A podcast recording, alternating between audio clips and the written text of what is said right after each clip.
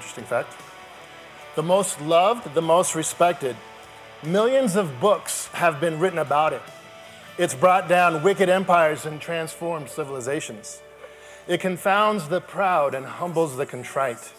It flips the switch onto the darkest recesses of our innermost thoughts and secrets and provides the foundational bedrock for understanding reality. It's on your phone, it's on your tablet, on your nightstand. I'm speaking, of course, of the Bible. But there's another list we need to acknowledge. It's also the most misquoted, the most taken out of context, the most misunderstood, the most divisive, the most banned, the most hated, the most disrespected. Millions of books and articles have been written trying to discredit it. Nations and people have gone to war and committed unspeakable atrocities to stop its spread. It's vital to acknowledge how the Bible is received in order to keep from experiencing the consequences that come with mishandling the Word of God. Consequences that come from, from taking things out of context, from misunderstanding or misapplying, or just plain missing deep spiritual absolutes. Because ultimately, you will then miss out on the abundant life that Jesus promised and offers in John 10:10. 10, 10. As a minister and as a counselor, I cannot begin to stress this point enough. Even God fearing, God loving Christians frequently miss out on God's promised blessings because of a misapplication or mishandling of God's word. Today, we begin a four week series where we're going to examine a selection of God's promises and use them as a backdrop for practicing how to rightly handle the Word of God in order to experience the blessings found in His Word and not miss something really important. But first, let's do an informal survey. How many of you would say that your life is pretty busy? Be honest, it's okay. How about very busy? And what about unreasonably, I'm drowning under the weight of it all and I'm super stressed busy? Only a few hands. Thank you, Alex. About 60% of American adults admit to sometimes feeling too busy to enjoy life. For parents with children under 18 in the home, that number jumps to 74%. About 48% of American adults admit to crying in the past week because of stress and busyness. And these numbers are significantly on the rise. But why is that? Not to be glib or dismissive, but shouldn't our lives be more stress free? Consider all the advancements and innovations in technology and medicine we've enjoyed in the past century. All the machines that make life easier, quicker. We actually work less hours than our grandparents and great grandparents did. We have more time for recreation, for, for leisure, for self care. We travel more, take more vacations. We have far more things to entertain us, and in so many different ways. And yet, the number of busy, stressed, and de- depressed people continues to rise. Why is that? And maybe more importantly, why is that true for so many Christians as well? Where's the abundant life Jesus promised? Using God's word, let's see if we can find what's missing. Our text today is from Matthew chapter 11, but we need some context real quick before we jump straight in. In the Gospel of Matthew thus far, Jesus has been uh, ministering in the Galilee area. He's been performing, performing miracles, he's been healing the sick, he's been casting out demons, and preaching the good news of God's kingdom. Though most places have rejected him as the Messiah. In verse 20 of chapter 11, Jesus responds like this He says, he, Then he began to denounce the cities where most of the mighty works had been done because they did not repent. He said, Woe to you, Chorazin! Woe to you, Bethsaida! By the way, those were Jewish cities. Jewish cities that had the Old Testament promises, had an anticipation for the coming of the Messiah. And he says, Woe to you! For if the mighty works done in you had been done in, in Tyre and Sidon, those were Gentile cities, by the way, they would have repented long ago in sackcloth and ashes. But I tell you, it will be more bearable on the day of judgment for Tyre and Sidon than for you. And you, Capernaum, will you be exalted to heaven? Capernaum was kind of like Jesus' home base. Several of his disciples came from there, and Jesus taught and performed miracles there and around there regularly. So he asked, Will you be saved, Capernaum? Jesus says, You will be brought down to Hades. For if the mighty works done in you had been done in Sodom, it would have remained until this day. But I tell you that it will be more tolerable on the day of judgment for the land of Sodom than for you. Whew, that's some heavy stuff. Okay, really quick tangent. One of my biggest grievances against our mainstream church culture is how wimpy we've made Jesus. With his long, flowing hair and flowing beard, the, the Mary Poppins esque persona we dress him up in, how he, he was so gentle and passively walking through the field with flowers and he was barefoot. What I see is a Jesus who is kind and gentle and loving, but he's also king and knows it. And he's comfortable with it. He has complete divine authority and he knows how to use it. He orders illness and demons around like they are powerless puppets. And he has no problem dropping truth bombs because facts are more important than feelings. And the fact is, there is simply no excuse for the rebelliousness of our hearts. This is the intro context for our passage today. Kind of important. So, beginning in verse 25 of Matthew 11, which is on page 905 in the blue Bible underneath your seat if you did not bring a Bible, we're going to start reading. Matthew chapter 11, verse 25. At that time, so just after that denouncing of stubborn hearts, at that time Jesus declared, I thank you, Father, Lord of heaven and earth, that you have hidden these things from the wise and understanding and revealed them to little children. Yes, Father, for such was your gracious will. All things have been handed over to me by my Father, and no one knows the Son except the Father, and no one knows the Father except the Son and anyone to whom the Son chooses to reveal him. Come to me, all who labor and are heavy laden, and I will give you rest. Take my yoke upon you and learn from me, for I am gentle and lonely and lowly in heart, and you will find rest for your souls. For my yoke is easy and my burden is light. Kind of a familiar passage, just that last part though, right? This, this passage demands so much more attention than I can give it in a two hour sermon. Just kidding. But I want us to pick on something really, really, really important, and it's our main idea for today. This passage tells us in no uncertain terms that God the Father graciously reveals himself through his Son, Jesus Christ, but only to the truly humble. We'll get more into what humble means in a little bit, but first, we should ask what Jesus reveals about God in this passage. What promise does he reveal here? Well, the promise is stated twice. Jesus says, Come to me, all who labor and are heavy laden, and I will give you rest. Take my yoke upon you and learn from me, for I am gentle and lowly in heart, and you will find rest for your souls. Jesus will give you rest. That's the promise. The biblical concept and promise of rest is one of those super fun exciting thematic threads that is woven all through the Bible. So let's give it a little tug today and see what this actually means within the grand narrative of God's plan and why it's so incredibly important that we don't miss it. We begin naturally at the very beginning in Genesis chapter 2, verses 1 through 3. The six days of creation are complete beginning in verse 1 of chapter 2. Thus the heavens and the earth were finished, and all the host of them. And on the seventh day, God finished his work that he had done, and he rested on the seventh day from all his work that he had done. So God blessed the seventh day and made it holy, because on it God rested from all his work that he had done in creation.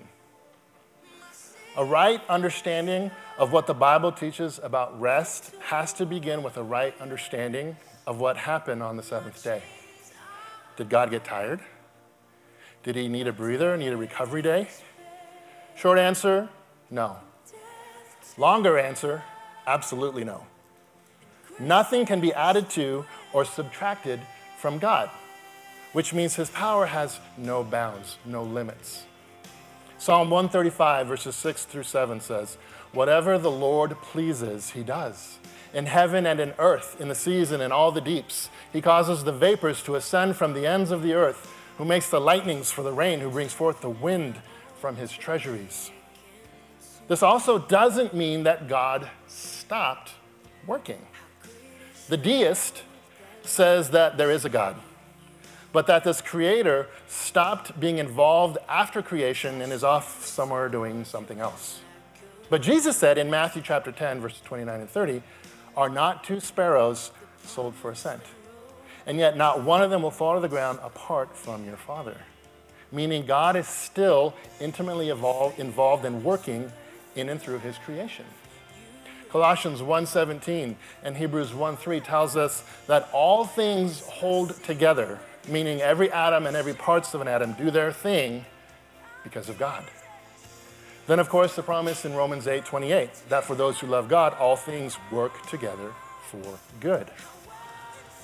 Imagine if God needed rest and took the day off. All of created reality would cease to exist because every atom, every subatomic particle would fly off, quit functioning, become inert without God's power and direct intervention. So, if this rest in Genesis 2 2 is not what we weak sacks of puny flesh think of as rest, then what is it? To answer that question, we need to answer another one first. Why does God call it holy?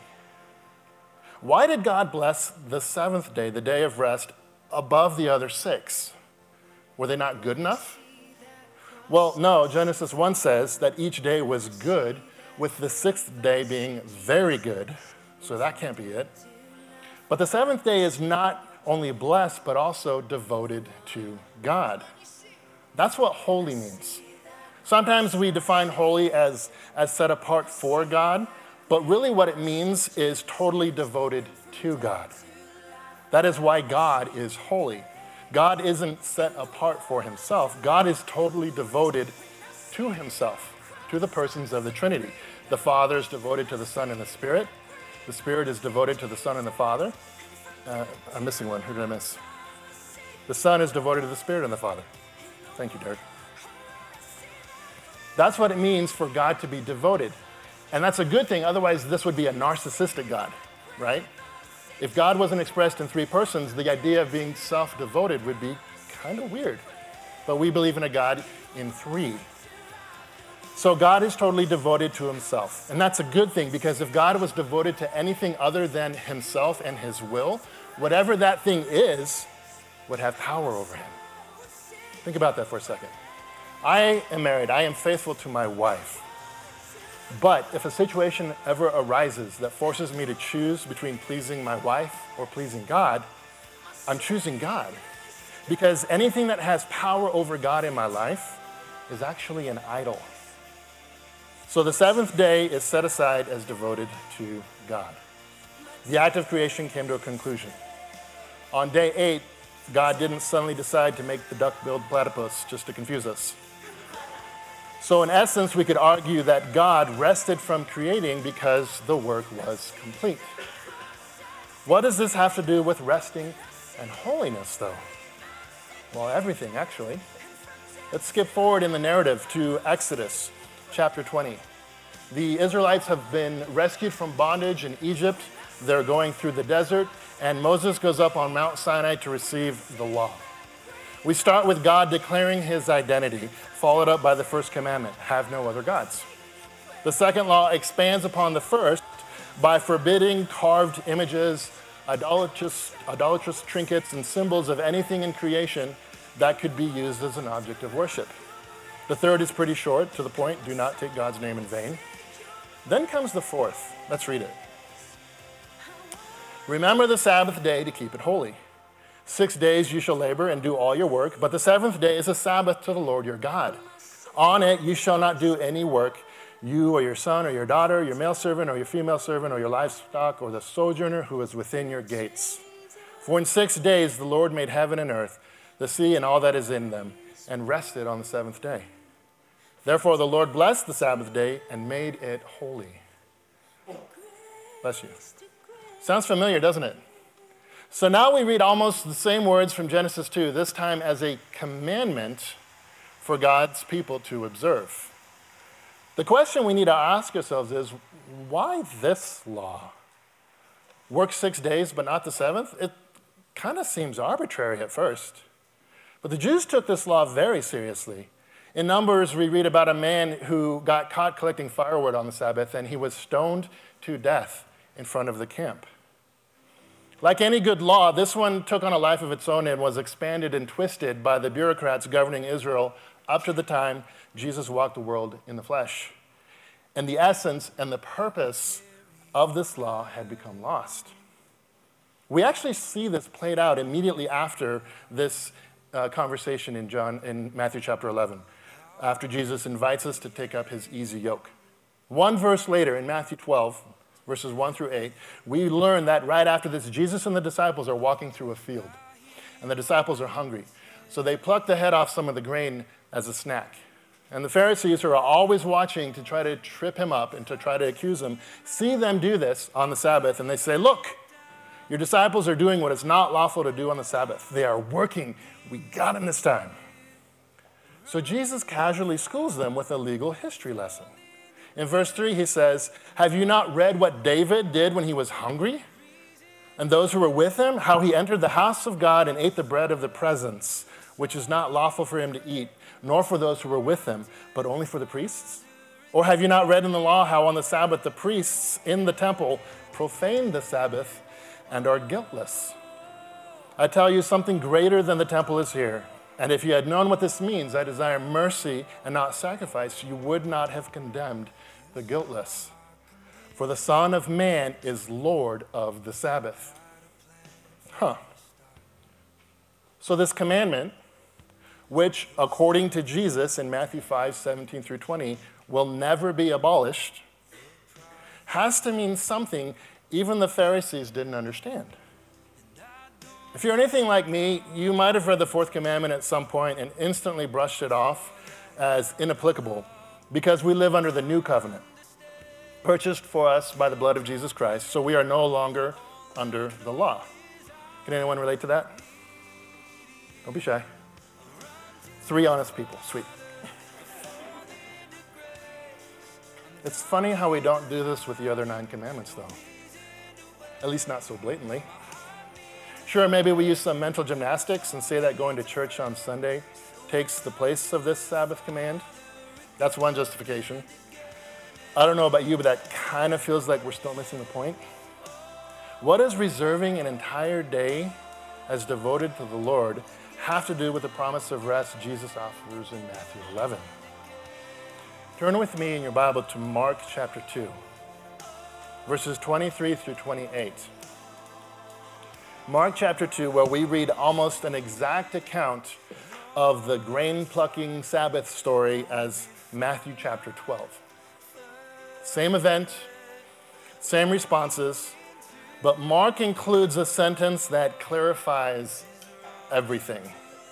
In verse 27, Jesus tells the accusing Pharisees, The Sabbath was made for man, not man for the Sabbath. Let that sink in for a second. The fourth commandment, which began in Genesis 2, is for our benefit. Huh. Okay, well, that means we need to start over. Okay, let's try this again. God completed the work of creation. His final piece was man and woman, sixth day, the only things in all of creation made in his image, meant for a special, holy relationship with him. And that began on day seven. On day six, God finished the work of creation and entered into rest on day seven. A rest he chose to share with his most prized creation, humanity. The rest described in Genesis 2 is an invitation to experience the holy presence of God. And that's exactly what, what happened. Adam and Eve enjoyed the sinless, perfect presence of God as he would join them in the Garden of Eden, communing with them without interference because sin had yet to be. Then everything changed, and that relationship, that rest, was interrupted. The consequences of the fall of humanity meant the absence of that rest. Work, which existed before the fall, mind you, since Adam was placed in the garden to tend it, work became a chore. Eating came at the expense of dealing with thorns. Relational harmony between husband and wife became strife and, and blaming, literally the opposite of restful. Childbearing and child rearing became excruciating and laborious, and ultimately, human existence was now marked by eventual decay and death. We see this rest offered, again, offered in the future in Moses' time to the nation of Israel. We see it promised and we see it taken away. The rebellious generation that left Egypt and complained the whole time, God removed the invitation to enter his promised land rest. So they wandered for 40 years, for 40 years until that entire generation died off. The next generation, though, in Exodus 33:14, God promises to Moses that they will have his presence, his rest with the people in the promised land. A promise restated through Joshua in Joshua 1, verse 12. God's special, chosen people were called to be to- totally devoted to him, to be holy, and therefore experience the blessings and promises of God's presence. But like Adam and Eve, and all humanity since, the Israelites constantly forfeited God's rest in favor of their own idolatrous hearts as they pursued greed, false gods, and their own interests, which led them to experiencing God's judgment through the exile, which we just went through. There's actually a passage in Scripture that sums this up way better than I could, and it's in Hebrews chapter 3. We're going to read it. It's a big section of Scripture, so I'll encourage you to, to, to turn there now and follow along. Hebrews chapter 3, beginning in verse 7. Therefore, as the Holy Spirit says, today, if you hear his voice, do not harden your hearts as in the rebellion on the day of testing in the wilderness, where your fathers put me to the test and saw my works for 40 years. Talking about the Israelites. Therefore, I was provoked with that generation and said, They always go astray in their heart. They have not known my ways. As I swore in my wrath, they shall not enter my rest. Take care, brothers, lest there be in any of you an evil, unbelieving heart, leading you to fall away from the living God. But exhort one another every day, as long as it's called today, that none of you may be hardened by the deceitfulness of sin. For we have come to share in Christ, if needed, if indeed we hold our original confidence firm to the end. As it is said, today, if you hear his voice, do not harden your hearts as in the rebellion. For who were those who heard and yet rebelled? Was it not all those who left Egypt led by Moses? And with whom was he provoked for 40 years? Was it not with those who sinned, whose bodies fell in the wilderness? And to whom did he swear that they would never enter his rest, but to those who were disobedient? So we see that they were unable to enter because of unbelief. Therefore, while the promise of entering his rest still stands, let us fear lest any of you should seem to have failed to reach it. For good news came to us just as to them, but the message they heard did not benefit them because they were not united by faith with those who listened. For we who have believed enter that rest. As he has said, As I swore in my wrath, they shall not enter my rest, although his works were finished from the foundation of the world. For he has somewhere spoken of the seventh day in this way. And God rested on the seventh day from all his works. And again, in the passage, he said, They shall not enter my rest. Since therefore it remains for us to enter it, and those who formerly received the good news failed to enter because of disobedience, again he appoints a certain day, today, saying that through David so long afterward in the words already quoted Today, if you hear his voice, do not harden your hearts. For if Joshua had given them rest, God would not have spoken of another day later on. So then there remains a Sabbath rest for the people of God. For whoever has entered God's rest has also rested from his works as God did from his. Let us therefore strive to enter that rest, so that no one may fall by the same sort of disobedience. For the word of God is living and active, sharper than any two edged sword, piercing the division of soul and of spirit, of joints and of marrow, and discerning the thoughts and intentions of the heart. And no creature is hidden from his sight, for all are naked and exposed to the eyes of him to whom we must give account. There's something extremely powerful about, about reading scripture in its context. Those last couple verses of Hebrew, those were in chapter 4, are very popular. They're on motivational posters, um, they are on quoted t shirts and whatnot, but there's a giant chunk of context we often leave out. And it's the power and the sufficiency of God's word, what God says about himself and what he is offering us. That offer that started in the, in the garden continued through, through Israel, and it continues today. All of human history, as recorded in the Bible, is the longing to return to this rest.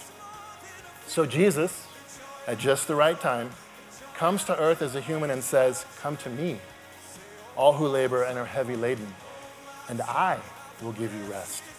Take my yoke upon you and learn from me, for I am gentle and lowly in heart, and you will find rest for your souls. For my yoke is easy and my burden is light. Jesus, as Lord of the Sabbath, is the only way to that rest, to God's presence. And God, in his infinite wisdom and grace, ties physical rest and soul rest together as long as we walk this earth. Why?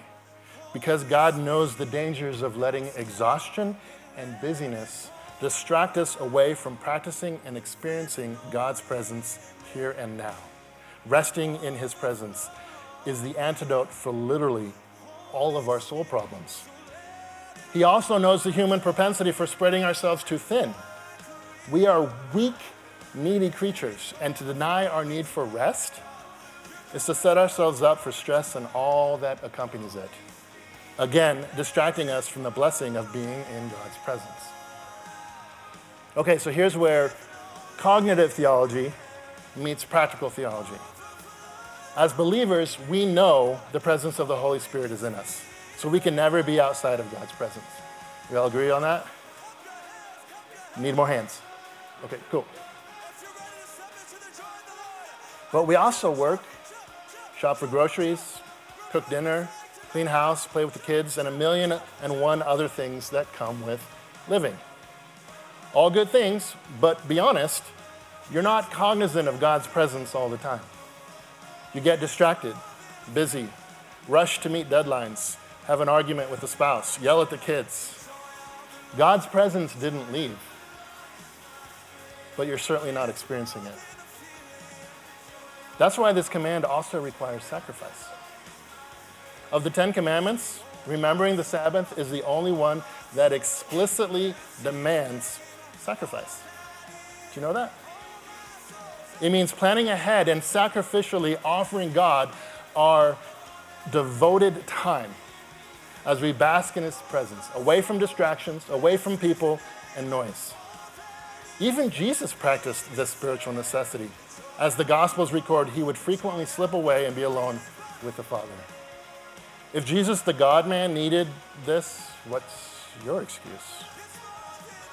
We practice the eternal rest found in God's presence here and now to give us hope. Hope for the future, the eternal hope. To remind us of what our actual priorities ought to be, and to continue our sanctification journey towards holiness. That future hope is the hope we read about in Revelation 21 and 22, where followers of Jesus Christ will experience His presence, His rest for all eternity. I don't know about you, but that kind of sounds important. But this also requires humility. Jesus offers rest to those who labor and are heavy laden, and of course, he's talking about sin. Accepting the rest Jesus offers requires the humility to acknowledge the weight of your sin and inability to do anything with it. It requires humility to acknowledge that Jesus' way is the only way taking his yoke, meaning submitting to him completely and willfully. Practicing that rest now means being humble enough to shut up and listen to what the Holy Spirit wants to reveal to you about you in those moments of quiet, in solitude, away from people. And for many people, myself included, this can be uncomfortable at the very least and absolutely terrifying at the worst. We don't want to hear what God has to say about us if we're struggling with sin. You might be uh, asked to confront something you don't want to confront. But that's another burden you don't have to carry because Jesus is offering to take it off you and replace it with his rest, his joy, his peace, his contentment, and his presence. God the Father graciously reveals himself through his Son, Jesus Christ, but only to the truly humble. Do you find yourself struggling to find that rest? Maybe you've never actually experienced it. Here's my challenge to you intentionally plan for a time of silence and solitude with God. Make a plan with your spouse and your kids to provide this time and space so you won't be interrupted. Go into it and just sit and listen and be okay with the silence. It's probably going to be uncomfortable, but keep doing this until it becomes a habit. Chances are he's going to tell you to slow down, do less, experience him more, and deal with certain issues you've been avoiding by covering it with busyness. Jesus said in Matthew 12 that God, that God desires mercy, not sacrifice. He wants to pour out his mercy on you. So don't do this if it's nothing more than another spiritual box you need to check off. You'll just end up frustrated. Do this with an open heart, a humble heart, ready to hear from God and accept his promised rest. If you've been a church attendee for a while but also find yourself struggling to live the rest Jesus offers, then you need to get connected. Join one of our small groups or table groups or rooted and find out more about what it means to experience God's presence and pursue that holiness. And if you've never experienced this rest but want to know more, I'll be in the back and would love to share more with you. Let's pray. Our Father, we thank you so much for your word that you have given us that illuminates that makes clear, Lord. And I just pray that we would.